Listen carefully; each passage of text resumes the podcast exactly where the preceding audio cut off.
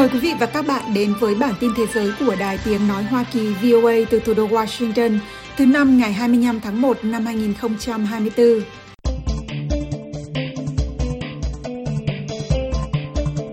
Cựu Tổng thống Mỹ Donald Trump dễ dàng giành chiến thắng trong cuộc bầu cử sơ bộ ở bang New Hampshire để giành vị trí thống lĩnh trong cuộc đua trở thành ứng cử viên Tổng thống chính thức của Đảng Cộng Hòa, và càng củng cố thêm khả năng xảy ra cuộc tái đấu đối với Tổng thống Joe Biden vào tháng 11 tới. Tuy nhiên, bà Nikki Haley, người thua ông Trump trong cuộc bỏ phiếu ở New Hampshire, nói rằng cuộc đua còn lâu mới kết thúc.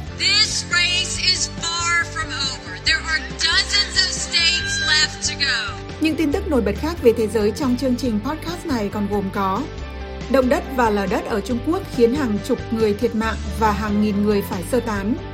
Thổ Nhĩ Kỳ chấp thuận đơn gia nhập NATO của Thụy Điển sau gần 2 năm trì hoãn. Tổng thống Zelensky nói Nga tấn công tên lửa vào các thành phố của Ukraine khiến 18 người thiệt mạng. Moscow cáo buộc Kiev bắn hạ máy bay, giết chết 65 tù binh mà Nga đang chuẩn bị trao đổi cho Ukraine. Mời quý vị và các bạn chờ nghe.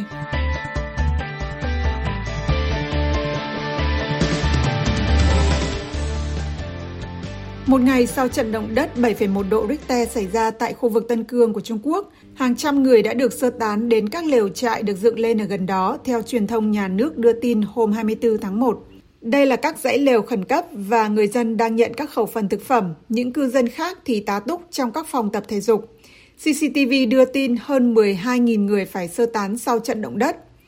Một trường học địa phương ở huyện Ô Thập của Tân Cương hiện vẫn còn nguyên vẹn sau trận động đất, là nơi trú ẩn cho nhiều người dân từ một trong những ngôi làng bị ảnh hưởng gần đó trong thời tiết giá lạnh, với nhiệt độ xuống đến âm 18 độ C vào ban đêm. Phó hiệu trưởng của trường, ông Mutikwa cho biết, chúng tôi cung cấp hơn 310 phòng ký túc xá trong trường để chứa hơn 1.100 dân làng. Chúng tôi đặc biệt bố trí các cố vấn tâm lý và quan chức để nói chuyện với họ. Động đất xảy ra ở khu vực biên giới giữa Kyrgyzstan với Tân Cương vào rạng sáng ngày 23 tháng 1, khiến nhiều ngôi làng bị sập, ít nhất 3 người thiệt mạng và 5 người bị thương. Tâm chấn của trận động đất xảy ra ở độ sâu 22 km tại khu vực biên giới miền núi của huyện Ô Thập thuộc Tân Cương, phía Tây Bắc Trung Quốc, theo Cơ quan Quản lý Động đất Trung Quốc. Trong khi đó, hơn 900 người cũng đang tìm nơi trú ẩn tạm thời sau một trận lở đất ở thành phố Chiêu Thông của Trung Quốc, chôn vùi nhiều nhà cửa, theo đài truyền hình nhà nước CCTV đưa tin hôm 24 tháng 1. Hình ảnh trên CCTV cho thấy cư dân đang tá túc trong một trường học trong lúc các nỗ lực tìm kiếm và cứu hộ vẫn tiếp tục. Truyền thông nhà nước đưa tin số người chết trong vụ lở đất xảy ra hôm 23 tháng 1 đã tăng lên ít nhất 31 người và hơn 10 người còn mất tích. Để ứng phó với trận động đất ở Tân Cương, Bộ Tài chính và Bộ Quản lý Khẩn cấp Trung Quốc hôm 23 tháng 1 đã cùng phân bổ quỹ cứu trợ thiên tai với tổng giá trị 30 triệu nhân dân tệ, khoảng 4,23 triệu đô la Mỹ. Quỹ này sẽ được sử dụng để hỗ trợ công tác cứu trợ thiên tai và cứu hộ khẩn cấp, tập trung vào tìm kiếm cứu nạn, di dời những người bị ảnh hưởng, phát hiện thảm họa thứ cấp, sửa chữa những ngôi nhà bị hư hại và các khu vực khác.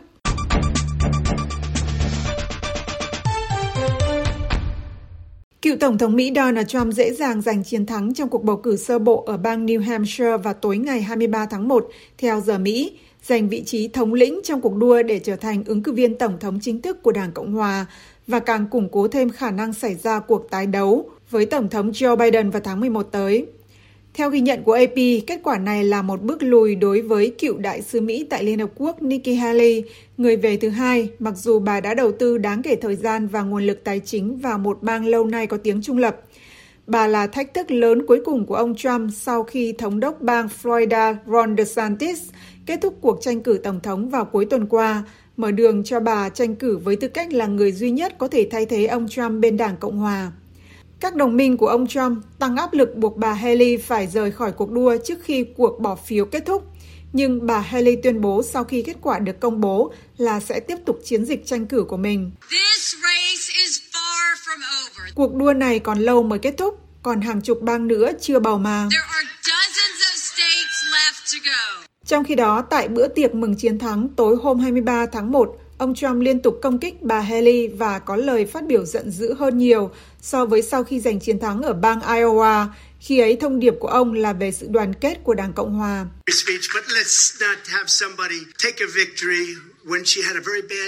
Đừng để ai đó giành chiến thắng khi bà ấy đã có một đêm tồi tệ. Một lưu ý cho bà Nikki, bà ấy sẽ không thắng được đâu. Thắng lợi của ông Trump tại New Hampshire củng cố thêm vị thế của ông trong Đảng Cộng Hòa và là dấu hiệu nổi bật cho thấy đảng này đã tập hợp xung quanh ông nhanh chóng như thế nào để đưa ông thành ứng cử viên của họ trong lần thứ 3 liên tiếp. Nếu trở lại Nhà Trắng, cựu Tổng thống hứa sẽ ban hành một chương trình nghị sự cứng rắn về di dân, bao gồm việc ngăn chặn người di cư qua biên giới Mỹ-Mexico và áp dụng lại lệnh cấm nhập cảnh trong nhiệm kỳ đầu tiên của ông mà ban đầu đã nhắm vào 7 quốc gia có đa số người Hồi giáo. Ông cũng cho rằng số lượng người nhập cư vào Hoa Kỳ ngày càng tăng, đang đầu độc dòng máu của đất nước chúng ta, lặp lại từ ngữ của Adolf Hitler. Còn ông Biden phải đối mặt với những thách thức của riêng mình, có nhiều lo ngại về độ tuổi 81 của ông. Sự bất đồng quan điểm cũng đang gia tăng trong đảng của ông Biden về liên minh của ông với Israel trong cuộc chiến chống Hamas, khiến vị thế của Tổng thống gặp nguy hiểm ở các bang dao động như Michigan.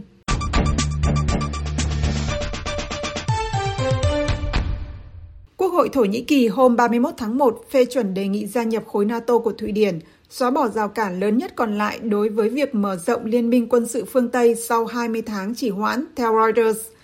Quốc hội Thổ Nhĩ Kỳ, nơi liên minh cầm quyền của Tổng thống Tayyip Erdogan chiếm đa số, đã bỏ phiếu với tỷ lệ 287 phiếu thuận, 55 phiếu chống để phê chuẩn đơn xin gia nhập mà Thụy Điển nộp lần đầu tiên vào năm 2022 nhằm tăng cường an ninh để đối phó với cuộc xâm lược toàn diện của Nga vào Ukraine. Tất cả các thành viên NATO cần phê duyệt đơn gia nhập của các quốc gia muốn vào liên minh này. Khi Thụy Điển và Phần Lan đề nghị được tham gia vào năm 2022, Thổ Nhĩ Kỳ đã phản đối thực trạng mà họ cho là hai nước này bảo vệ các nhóm bị họ coi là khủng bố. Người dân ở thành phố Malmö của Thụy Điển tối ngày 23 tháng 1 hoan nghênh việc Thổ Nhĩ Kỳ chấp thuận đề nghị gia nhập NATO của nước họ. Một người dân có tên Jimmy Arbert làm việc trong ngành an ninh nói: Tôi nghĩ đã đến lúc phải làm điều đó. Mọi việc đã diễn ra được một thời gian khá lâu và tất nhiên việc Thụy Điển thực hiện bước cuối cùng là đăng ký trở thành thành viên NATO là rất quan trọng và tôi nghĩ điều đó cũng quan trọng đối với NATO. Đối với chúng tôi cũng vậy, nhưng chúng tôi vẫn cần phải có sự thông qua của Hungary. Hungary giờ đây là thành viên NATO duy nhất chưa phê chuẩn việc gia nhập của Thụy Điển và NATO. Thủ tướng Hungary Viktor Orbán hôm 24 tháng 1 cho biết trên mạng xã hội X rằng ông đã nói với Tổng thư ký NATO Jens Stoltenberg trong một cuộc điện thoại rằng chính phủ Hungary ủng hộ việc Thụy Điển trở thành thành viên của Liên minh quân sự. Ông Stoltenberg cho biết sau cuộc gọi rằng ông Orbán và chính phủ của ông rõ ràng ủng hộ việc Thụy Điển trở thành thành viên NATO. Ông Fuad Oktay, người đứng đầu Ủy ban Đối ngoại của Quốc hội và là thành viên đảng AK cầm quyền của Thổ Nhĩ Kỳ, nói trong phần thảo luận khi bỏ phiếu phê chuẩn tư cách thành viên của Thụy Điển rằng Thổ Nhĩ Kỳ ủng hộ việc mở rộng NATO để cải thiện các nỗ lực răn đe của liên minh. Chúng tôi hy vọng thái độ của Phần Lan và Thụy Điển trong việc chống khủng bố sẽ làm gương cho các đồng minh khác của chúng ta. Đại sứ Mỹ Jeff Flake nói trong một tuyên bố bằng văn bản hôm 23 tháng 1 rằng ông đánh giá rất cao quyết định của Quốc hội Thổ Nhĩ Kỳ chấp thuận việc Thụy Điển gia nhập NATO. Ngoại trưởng Thụy Điển Tobias Billström cũng hoan nghênh sự chấp thuận của Quốc hội Thổ Nhĩ Kỳ. Ông Billström nói trong một tuyên bố bằng văn bản rằng bây giờ chúng tôi mong đợi Tổng thống Erdogan ký văn bản phê chuẩn. Tổng thống Erdogan dự kiến sẽ ký thành luật trong vài ngày tới.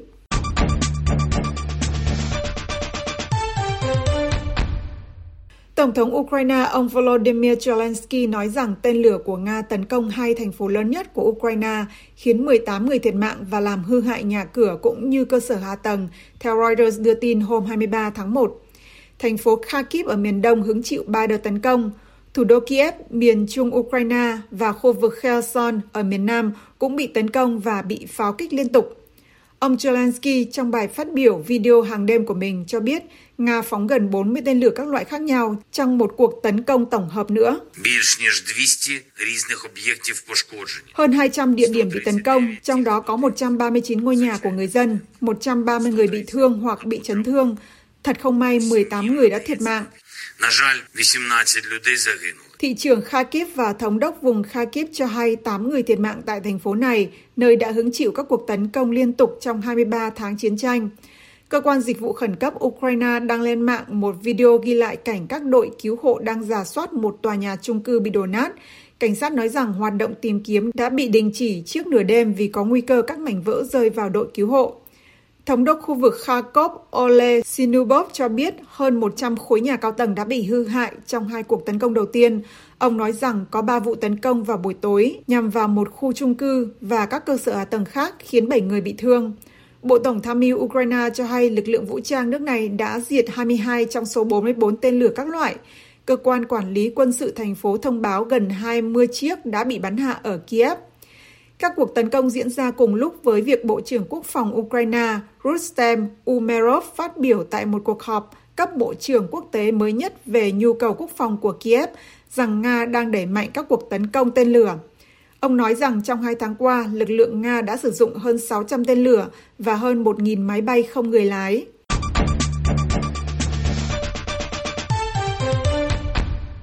Nga hôm 24 tháng 1 cáo buộc Ukraine cố tình bắn hạ một máy bay vận tải quân sự của Nga, vốn chở 65 binh sĩ Ukraine bị bắt đến một nơi để trao đổi tù binh, và một quan chức địa phương cho biết tất cả 74 người trên máy bay đã thiệt mạng.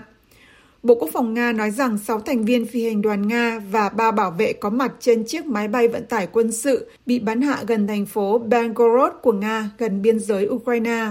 Người phát ngôn Bộ Quốc phòng Nga Igor Konashenko nói trong một video được công bố hôm 24 tháng 1. Máy bay đã bị lực lượng vũ trang Ukraine bắn hạ từ làng Lipsy ở khu vực Kharkov bằng hệ thống tên lửa phòng không. Các cơ sở radar của lực lượng hàng không vũ trụ Nga đã quan sát thấy vụ phóng 2 tên lửa của Ukraine. Ông Andrei Kartapolov, một nhà lập pháp trong Quốc hội Nga và là một vị tướng đã nghỉ hưu, cho biết trong một cuộc phỏng vấn trên truyền hình với hãng Short rằng những người điều khiển hệ thống tên lửa đất đối không của Ukraine không thể nhầm máy bay vận tải là máy bay quân sự hay trực thăng cho mục tiêu của họ. Theo ông Kartapolov, việc này được thực hiện một cách có chủ ý nhằm phá hoại việc trao đổi tù binh. Ông Kartapolov, người vẫn có mối quan hệ chặt chẽ với Bộ Quốc phòng Nga, cho biết chiếc máy bay đã bị bắn hạ bởi 3 tên lửa do Mỹ hoặc Đức sản xuất. Nếu thông tin chi tiết được xác nhận, đây sẽ là vụ việc gây chết chóc nhất trong cuộc chiến kéo dài gần 2 năm bên trong biên giới được quốc tế công nhận của Nga.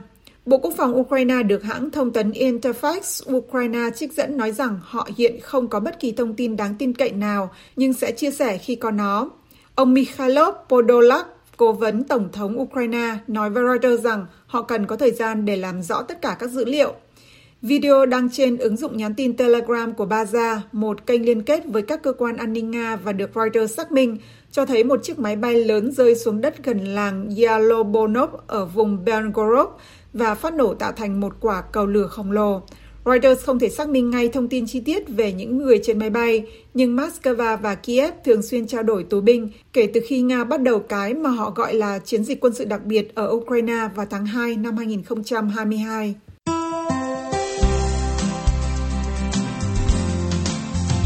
Cảm ơn quý vị và các bạn đã lắng nghe chương trình Việt ngữ Sáng giờ Việt Nam của Đài Tiếng Nói Hoa Kỳ VOA. Hãy theo dõi tin tức được cập nhật thường xuyên trên trang web của Ban Việt ngữ ở địa chỉ voatiếngviet.com.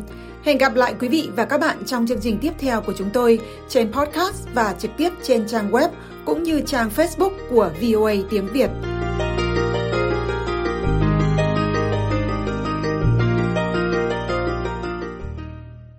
This program has come to you from the Voice of America, Washington.